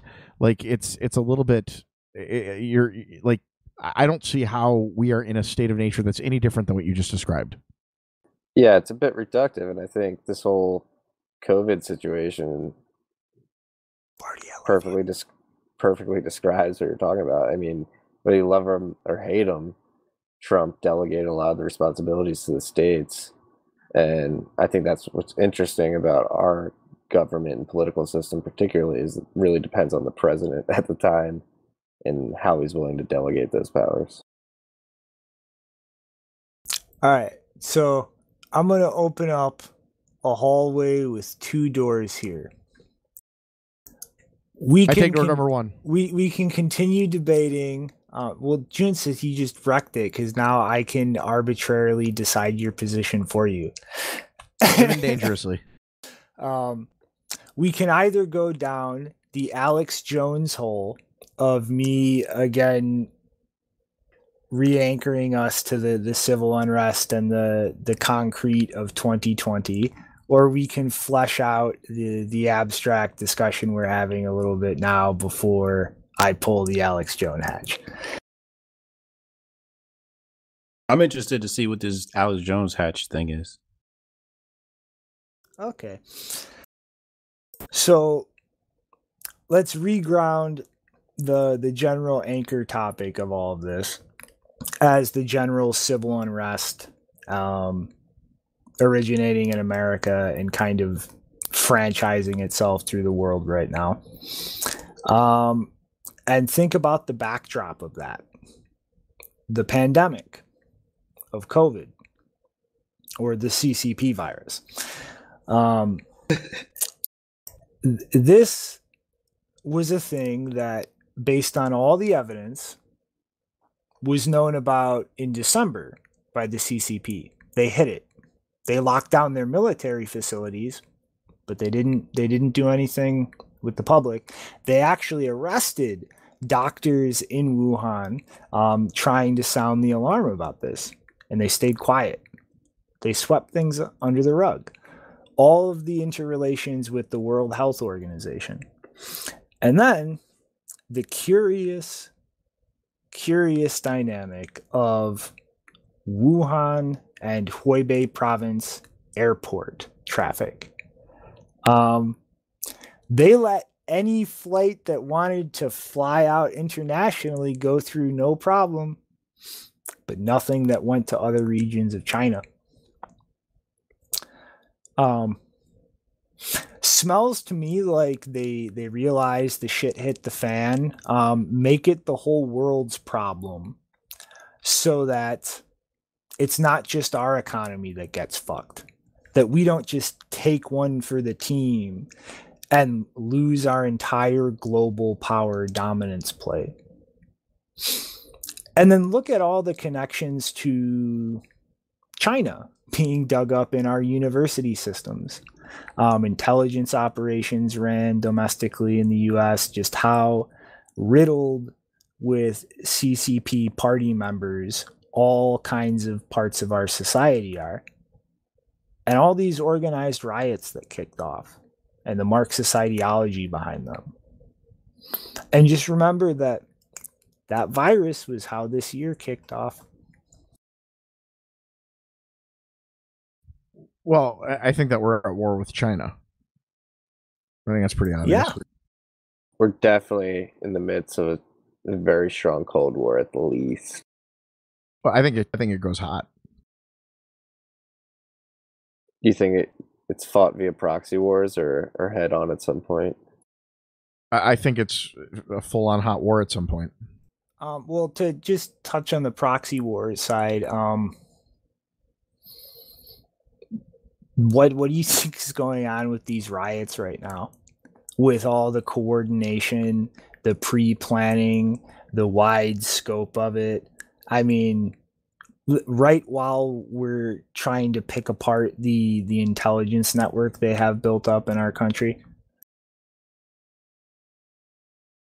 I mean, yeah, it's pretty fucking obvious at this time that they definitely infiltrated the university system to some extent, potentially extremely material. Uh, I mean, just personally, I don't think we should be dealing with China. The fact, just like if we were going to have this woke culture here in the United States, I think it's completely hypocritical to just turn a blind eye to China and the fact that they have concentration camps and uh, are extremely terrible in regards to human rights. Like it's it's it's like if you're trying to be like logically consistent, it doesn't make any sense why we would support them at all. we, we made a huge mistake back in the 90s when we went for this like sort of uh globalism thing where we started you know outsourcing and everything else. Uh i i think that like economists failed to see the forest for the trees. And i think a, i mean a large part of the social unrest i think is is in part uh, easy to easy to get people who aren't working in jobs where they feel fulfilled. Uh, you know, factory jobs, which for whatever reason I can't do them, but they seem to make people feel very fulfilled, like they've accomplished something and done something for the day. And uh, I think I think apart from that, we've essentially turned our economy into a service economy, and given all of our technology to a country that was our enemy in the '90s. They're not our en- they're our enemy today. They're they were our enemy then, and I can't imagine why uh, uh, how how the world ended up in such a place that we thought it would be a good idea to send our tech to a place that hates us. We look forward to stealing all of your intellectual property. But like, you know, I thought you, wait, Shinobi, I thought you thought intellectual property should uh, Oh, I all do. be open just- source. It, and, it- it oh. was a, it's a quote from Mr. Robot with a, a Chinese operative looking at an IBM executive and speaking in Chinese. No, no, I know that. I know, but but how does that? How, how does that point of view that you have on intellectual property fall into this whole issue I vis-a-vis the Chinese? I don't think Chinese? that there's anything wrong with trying to keep things secret. I just don't think you have the right to show up at somebody's house with a gun because you fucked up keeping something secret. I'm gonna step in here. We're gonna keep this on an Alex Jones tip, like, is there a concerted effort via China or some like huge communist entity to, to force the system on America? Like, Yes. there yeah. does like, there does seem like there's been concerted effort in recent months. follow the Chinese money into America. Um, and I'm not saying that this is like a, a clear black and white divide between the Democrat and Republican Party, because it's not. But it definitely slants Democrat. Mitch McConnell. A lot of people in the Republican Party, but And it's a lot more, a lot, a lot more in the Democrat.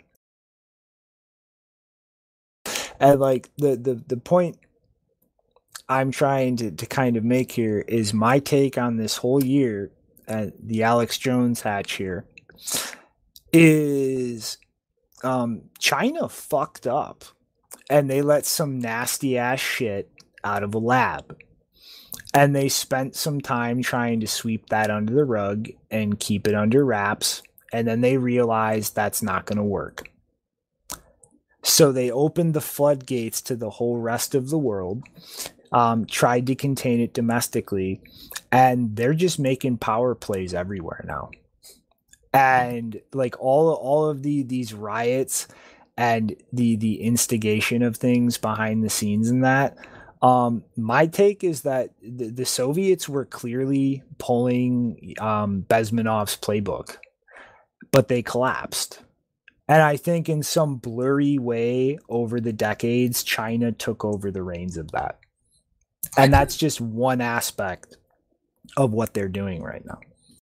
I tend to agree with that, and, and it's in your interest to get your economic competitor to be all tied up in knots so they can't be effective and move forward. The United States has historically been an incredibly effective economic power, but if it spends so much time dealing with internal strife and difficulty and trouble, then it, it, it completely occupies the minds of, uh, of, of, business people and, and others. And now, real quick, because this, this is something I was building at, and Sleep, I see you in the fucking text chat. I know. Yes, for once you have said something intelligent. Um, domestically inside China, they were planning on rolling out their social credit score system very slowly, gradually, and pilot programs in cities, um, because even they were kind of light-footed and, and tepid about about trying to just roll that out everywhere because you know the the average riot in China um, is like hundreds of thousands of people burning square blocks of government buildings. Um, this pandemic gave them the excuse to roll out the bare bones framework of that in three months. Burning down government buildings is absolutely the way to go, not burning down good businesses. No, but my the, the point I'm trying to, to to kind of lay out here is if you really anchor what's going on in America right now to what was going on in China and factor in this pandemic and factor in how China is reacting to the entirety of the rest of the world. They're just trying to speed up whatever power play plan they had in the works to creep out slowly um, and just do it all now. Because they fucked up and let some shit out of the lab. Never let a crisis go to waste. Well, there's there's this aspect of asymmetric warfare that China's been fighting for a while. And I think I mean I think that there is probably a you know, a whole bunch of pages on what, you know, when when we release the virus. And uh, my guess is like what happened here is they they were like, "Oh shit, we released it. Go to page 18." and mm-hmm. uh, and and that's kind of where we are right now. And part of that involves, you know, shutting down air travel internally and not shutting down air travel externally. And the thing about China that really creeps me out about Corona is that they, you know, keep shutting down. They keep doing a bunch of other things, and I keep wondering to myself, what do they know about this virus that we don't? Well, then it's like, how can you even really know that they're shutting down? Like, how can you trust any information coming out of China?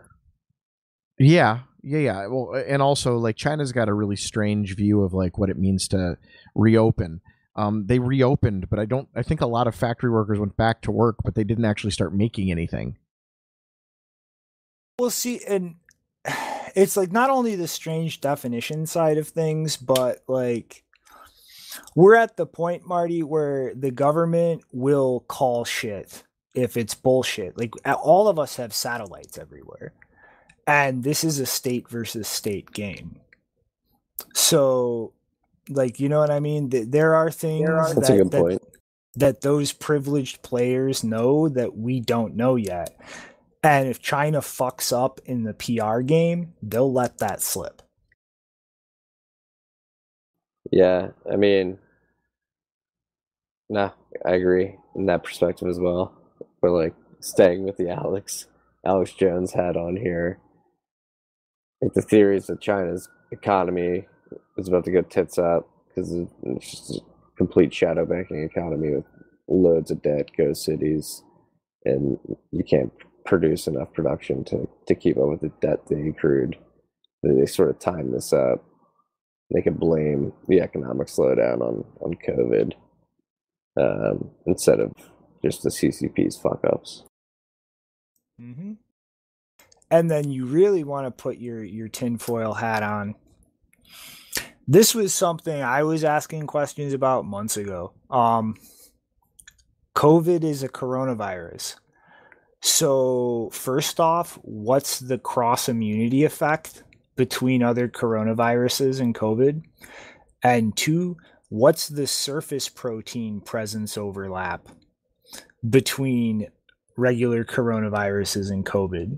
because that first one affects herd immunity dynamics, and that second one affects positive cases and how accurate that is.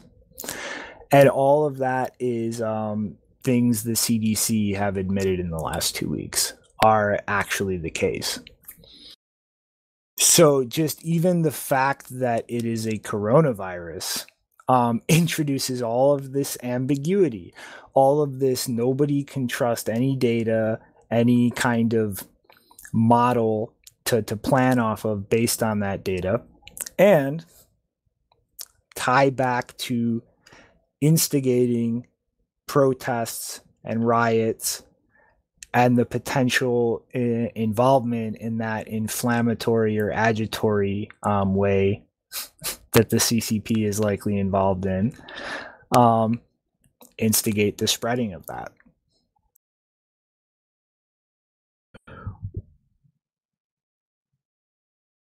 Don't be scared, Junie. It's okay to put the Alex Jones hat on. well, I I was just going to mention the fact that uh, a lot of from what I'm hearing from doctors, uh, the early way we dealt with this disease, which was to put people on ventilators, is largely what killed people. And I think if that's true, uh, and if that's revealed to be true, there's going to be a lot of questions about like why we started doing that, and how we ended up at the treatment, uh, the, the treatment paradigm we ended up in. And I would suspect that a lot of that came out of the way China treated it, which is a big problem considering they don't give two shits about people. or spreading misinformation. I mean, it's it's something as simple as turning somebody on their side or their stomach, um, and most people don't need to go on a ventilator. And I first understood or like realized that reading some research paper from the University of Chicago, but apparently the original source of that is just r- random uh, medical professionals in under-equipped parts of Africa just just figuring that out rather than go into debt with with groups like the the IMF, the World Bank to to fund ventilators. Or, or America or China getting in a race to spit out ventilators for the third world. You know, just saying. Isn't that kind of the game that uh, those organizations play? Yeah. Uh, I'm also I'm also uh, stranged, strangely. I'm, I feel very odd about the way that we did the lockdowns and everything else, and people's you know, like it's not that it's the flu, but you know this this notion that like when you go outside you're endangering old people. I mean that's the same as the flu. That's very true of the flu. People die of the flu every year. Old people in particular are very very susceptible to the flu and developing pneumonia from it. So it's it's a weird line of thinking that I, I can't get past the rhetoric of the coronavirus. And you know, there's two lines of it. There's sort of the what are they call, they're calling them the anti-maskers now. And these people that believe that like masks make you breathe in your own CO2 and whatever.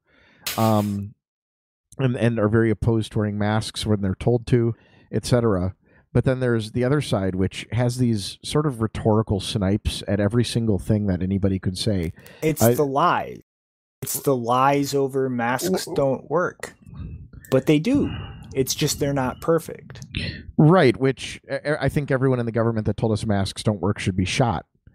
Um, but like I, I agree with you that, that that is sort of the source of a lot of the anti-masker stuff. Um, but like I'm I'm I'm more weird- weirded out by the, the rhetorical sniping on the other side. These like platitudes that are very much uh, what's what's the wager? Pascal's wager. Well, really, really quick. Like I, I kind of I, I want to concentrate on the dynamic of the third world in terms of ventilators are the only solution. Because I brought that up for a reason. And that's the context of what China has been doing for the last 10 to 20 years is trying to play our game of economic imperialism and weaponized economics better than us. And we're kind of a we're kind of in a bidding war with them um there in in terms of places like Africa and our versions of those things have really burned a lot of trust whereas you know China hasn't so much and, and unless you you factor in very short term like the the reaction to African immigrants in China and just the the insane level of racism there um, with what China's been trying to sling our way propaganda wise. And that's kind of my point of like having to speed up the playbook. Yeah, this be my final note. I got to jump here, but no, I mean, I could totally see that. They're just trying to accelerate everything, and it feels like China has to sort of thread a needle considering the economic situation they put themselves in and uh, the the amount of debt that they've accrued and they're truly going to like continue to join the global market which i i think it's going to trend the other way but if we're playing this out the thought experiment way like if they're going to join it like they have to shore up their books and that just may not be possible and like, it seems like a last ditch effort to sort of fuck up things that are going on here um, just try to use their political influence to, to brute force their way through through other countries. Mm-hmm. Well, sorry you can't fucking stick around longer, Marty, but uh, you know, thanks for dropping by, man. And uh, I'm I'm gonna keep pestering you whenever we do these to uh drop by for it. nah, it's been fun. I just got to wake up in six hours, so I'm gonna get to bed. I'm gonna I'm gonna drop out too here. It's uh 12 a.m. over on the East Coast, man. Y'all uh, you know, enjoy this conversation. By all means. I'm, gonna, I'm gonna have to do the same. I'm with Hotep. Thank you, Shinobi. Well, I mean, that's where it goes. That's where it goes. But yeah, I think it's it's been a it's been a struggle with this in terms of keeping you guys corralled to the concrete versus wanting to wander off into the most abstract domain that we can. well, the problem is nobody disagrees. I think. Right. Well, right. Yeah, we don't disagree. I don't disagree anything you said. yeah, no, it, it, it, it's it's really true. It's it's hard to have great discussions when everybody is pretty much on the same page. So what you're telling me is that I did a horrible job at trying to construct a panel of diverse views. Fuck. well, just have a, you got to get someone in here who disagrees because uh because then or a couple of people even because uh you know the the issue is if we all agree then uh we just kind of at that point it, it, the conversation goes abstract because we we all know what we all think about sort of the base layer. Well, touche, touche. Uh-huh. Well, I don't know. I guess let's uh, everybody just toss a final thought in the ring. Then I guess. Uh, yeah, I, I guess I'll go first. Um, just looking at the dynamic of a bunch of people agreeing um, on fundamental philosophy with things, trying to discuss what the hell has been going on in 2020. Um, that should at least just say that there are roots going back way deeper than just the last couple political cycles. Mm, mm, I don't know. uh, you know, like I said in the beginning of the conversation, man, selection season. All this shit is according to the plan. I don't see anything that's deeper. The only thing I see is just the same plan.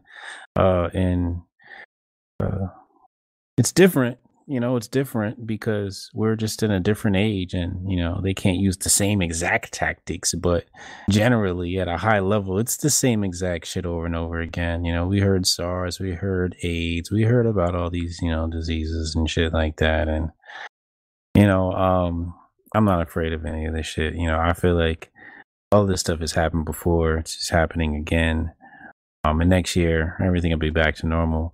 Uh, I you know I just say uh, vote Kanye, man. Kanye 2020. C- can you drop your interview with Raz into the chat, by the way, Hotep? I Uh, will. I will definitely get that to you. Um, you should absolutely watch it. Is that your final thought, though, Junseth? That's it. Just give me more information. I love you. No, no. My my, my final thought is uh, this: buy guns. I love you even more. Uh, Tina, stop. Got anything? I, I agree with buy guns. I think that I think that America stays free when politicians are able to do less. I think that gridlock is a blessing to America, and I'm very concerned that you're going to have an election that might be stolen, and you're going to have a lot of really bad things crammed through Congress and a White House. And I think this is a serious jeopardy to Americans' freedom and could very much alter the next 20 or 30 years in the United States, which is a very serious problem. I think we're dealing with a very determined group of people who are willing to do absolutely anything. They'll do whatever it takes. And I'm concerned that I, I, I do think that there are many people who are planning on doing what they want to do, how they vote, but it's always, it's not the voting that counts it's the counting. And I am very concerned about how this thing plays itself out. Uh, gridlock is good. Definitely agree with most of that. Uh, stop if you're still here. Got anything you want to toss in at the end? All right, wage cucking it. Well, yeah, I guess. Uh, 2020 is a year of uh, intense philosophical debate. So uh, I hope this one gets people asking questions. Thanks for listening. Peace out, punks.